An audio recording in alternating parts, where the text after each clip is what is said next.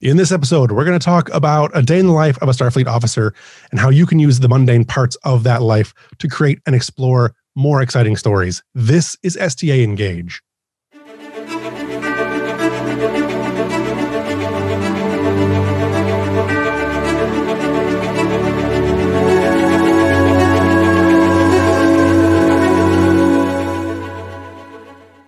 Welcome to the show. I'm your host, as always, Dr. RPG Jeff Harvey. In the last episode, we talked about what life would be like in the Star Trek setting. Uh, that was part one of the two part series. This is clearly then part two. Uh, so, to get more reference on what we're talking about today, you're going to want to go back and check that out. Be sure to listen to that article, that uh, that episode. It's very short. I mean, it's not. It's it's the right length. Um, so so get into that one and read it. Uh, uh um, listen to that one. Uh, in this episode, we're going to talk uh, about how everything we learned in the previous episode can apply to your character and your narrative in an STA game. Uh, so, without any further ado, the uh, I don't I forgot an I one for this one. I, I messed up my own storyline. So uh, intense, intense. Michael Dismuke. I'm so intense. Last time we talked about world building. Now we're going to talk about the character you drop in that world. Intense. Yes. Yeah, excited. It's not an I word. Um, the goal of this show is to help fans of Star Trek and of role playing to better engage with the Star Trek franchise and the Star Trek role playing game, Star Trek Adventures, as well as the community at large. Um, this show is brought to you by the letter B, the number 1764, which anyone who can figure what out that is, uh, let us know, uh, send us an email or comment. Uh, and the support of people like you. So, like, subscribe, share, and support us on Patreon. Uh, everything you can do to help the show helps the show. Um, you can find out more about our the, the fine folks that sponsor the show and put things together, our team over at Studio Tembo, the fine, fine folks over at continuemissionsta.com, and our primary sponsor for season one, Adventure Inc. Just follow the links. Um, so, again, last episode we talked about world building and um, mm-hmm. what it would be like to live in Gene Roddenberry's creation. And so we want to talk about how that works here. So, how does all of that that we've learned help me play a better character. Um, I would and even build a character. I want to say build the character when you're building your history. You're not going to say I grew up in inner Detroit with gangs running around. That's not going to happen in that universe. Right? right. So, so knowing the world will help you build a better character. Right. And one of the fun things is you can still have that story, but it can't, it won't be the same location. You can add a lot more flair to yeah. it, um, which, you know, it's part of the, part of all of this is to never stop exploring, right? It's one of the things we learn in Star Trek is you never want to stop exploring. Um, with all your needs met, you are free to explore everything, be curious about anything, and go anywhere, do anything, I guess. Um, or I suppose you could, you know, maybe you joined Starfleet because you had nothing better to do or because it was what your family expected of you. I think yeah. those are all ex- interesting reasons why, you know, of, of ways to explore and why you do things. Yeah, one of the most famous statements we hear from Star Trek is the needs of the many outweigh the needs of the few. Everyone applies that except Captain Kirk in, in Star Trek Three. So, so yeah. um, you know, in this universe, altruism is actually obtainable, and you you live to better the lives of everyone else around you, whether it's through the arts or the sciences, um, through helping people. Of course, joining Starfleet is about that, um, or you know, you have the option to do whatever you want to do and forget everyone else. I, I always think about there are people who leave the Federation because they don't necessarily want to live by the ideal. So you'll find them in the outskirts of the Orion system or something, doing right. whatever they want to do. You know, joining up with the rogue Ferengis or the the pirate Klingons or whomever. Mm-hmm. Yeah. Um, which you know, another thing that is is big about Star Trek in making characters is the idea that you can embrace diversity. Right it's a universe of infinite diversity in infinite combinations, something we've said before, and I will certainly say again. Um, you have you can have encountered thousands of different beings before you even enter Starfleet. Like you could have that immersion in so many cultures.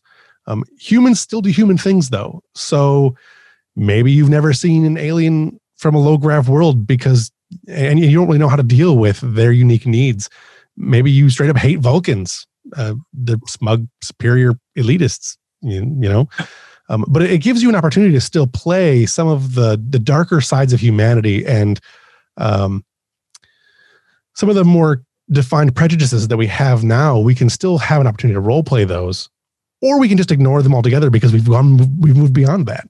You, you don't like my umak so, we, you know, also another thing is I, I, always notice the Star Trek, you're always challenging the status quo. So the, the imperative word of the day every day is why.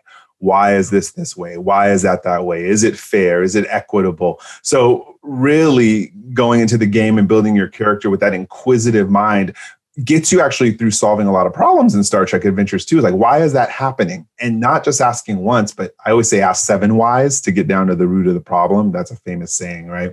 Um, or you could just be do or die. It seems like the the, the Federation officers of, of Picard's time and maybe even the 29th century when the Federation has has fallen apart. You know, it seems like a pretty do or die world in some of these landscapes you can also lead boldly, but you you need to listen. It's important to Kirk is very bold. He he goes out and does the things he you know he, he needs to get done. He he does he definitely fights Gorn.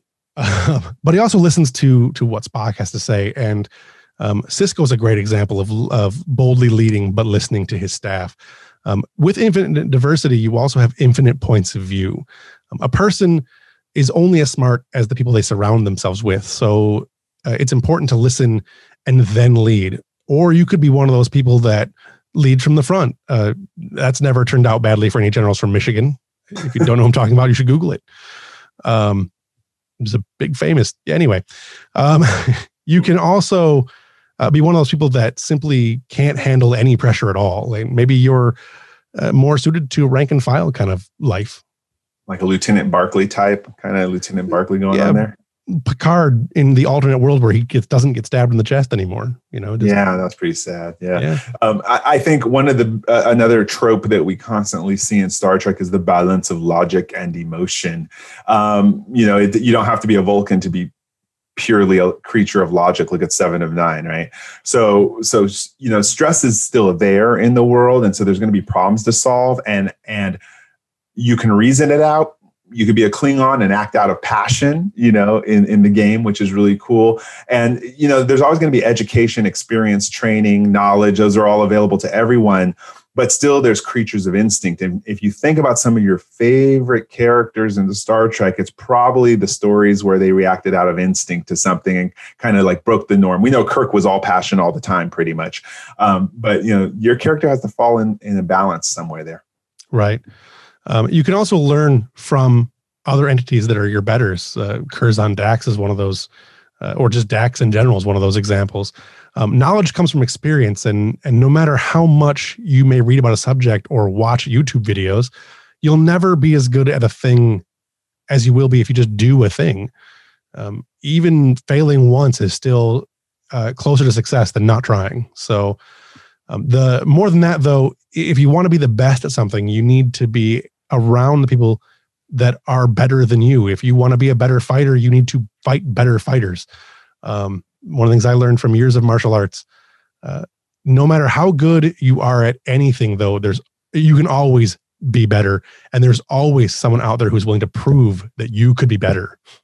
Yep, exactly. So for game masters, create those characters to challenge those NPCs to challenge your players, and don't let them be the show off all the time.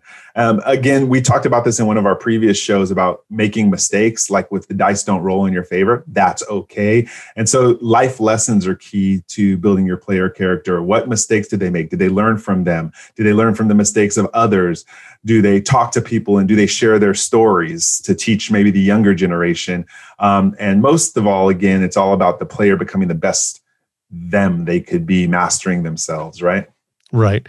And I think uh, a couple of things that you want to to really look at when you're creating a character in this setting, right? You want to you don't want you don't want to just see what's been done and redo it, right? You don't want to take and make another Barclay. You don't want to make another Picard, but you may want to uh, emulate aspects of those characters. I play a doctor in a game uh, on Monday nights, and I've got a lot of um, the doctors, all the doctors from from Star Trek, kind of rolled into one. I, the the doctor whose name I don't remember from the very first pilot, who's trying to get uh, uh, give some booze to the captain to try to calm his nerves. Um, a lot of bones. Uh, the new doctor from uh, Lower Decks, who was one of my favorite characters from that show.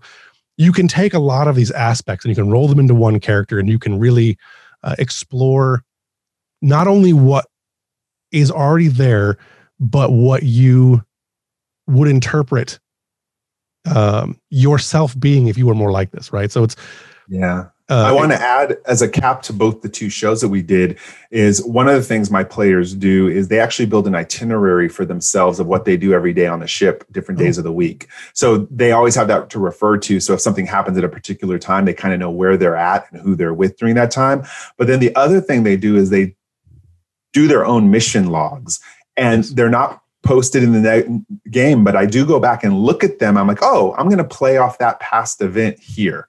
So, mm-hmm. so again, when you're rounding out your character, we talked about universe building, building the world. We now talk about making your character super rich. Do things, picture what they're doing every day and what their life was like to get them to the point in the game, and you're going to have a much richer experience role playing. Yes, exactly. And I think it's uh, it's an important aspect of your character creation to really think about what the world that you're living in means to that character and and the privileges that you've had getting to where you are in your life. Um, I think it's a it's a it's a good exercise for sure. Um, which will bring us to my final thought on the day. Um, I think the main takeaway here should be uh, in a post scarcity setting uh, where equality is the standard. We were able to explore ideas and concepts from a different perspective, a more open mind, and really a more satirical eye if we want to. We have a rare opportunity, not only in gaming, but in life, to evaluate the world that uh, the, the world that we're in from behind a utopian ideal. We can see the imperfections in that perfect world, or we can stare out of that world into our own and see just how our imperfections that we have now can be addressed, how the vision of the perfect tomorrow can shape our today uh, we can harness all of the struggles that we see around us today and face them head on and tackle the harsh realities of our present and the, behind the safety and security of the 24th century where we've already outgrown all these divisions. Gaming is about telling stories, but stories shape our lives. Not just our characters' lives, but the, in a million small ways, every story we hear, every story we tell, every story shapes us in and who we are just a little bit. The beauty of what Gene Roddenberry has created lies in the power and potential of stories that his utopia allows us to share with one another. So you got me again. I'm choked up. Uh, on that note, uh, we're going to call it a wrap. Uh, next time on STA Engage, we're going to talk about something that is a passion of Michael's. Uh, we're going to talk about mission briefs, and we're going to discuss uh, what they are, how to use them, how to craft them, and uh, all of that. I'm looking forward to this one because I don't write mission briefs in my games, but it is a very similar style to how I do run my games. So I'm looking forward to to hearing more about this one. You've got a, a, a big game ahead of you. So next time, uh, stay tuned next time for Balance of Terror or How I Learned to Stop Worrying and Love the Romulans. Until then, uh, if you like what you hear and you want to help the show out, share this episode with just one other person uh, who might enjoy what we're doing. Um, I am your host, as always, Dr. RPG Jeff Harvey. And on behalf of myself, my co host, Michael Dismuke, and everyone that works behind the scenes, live long and prosper.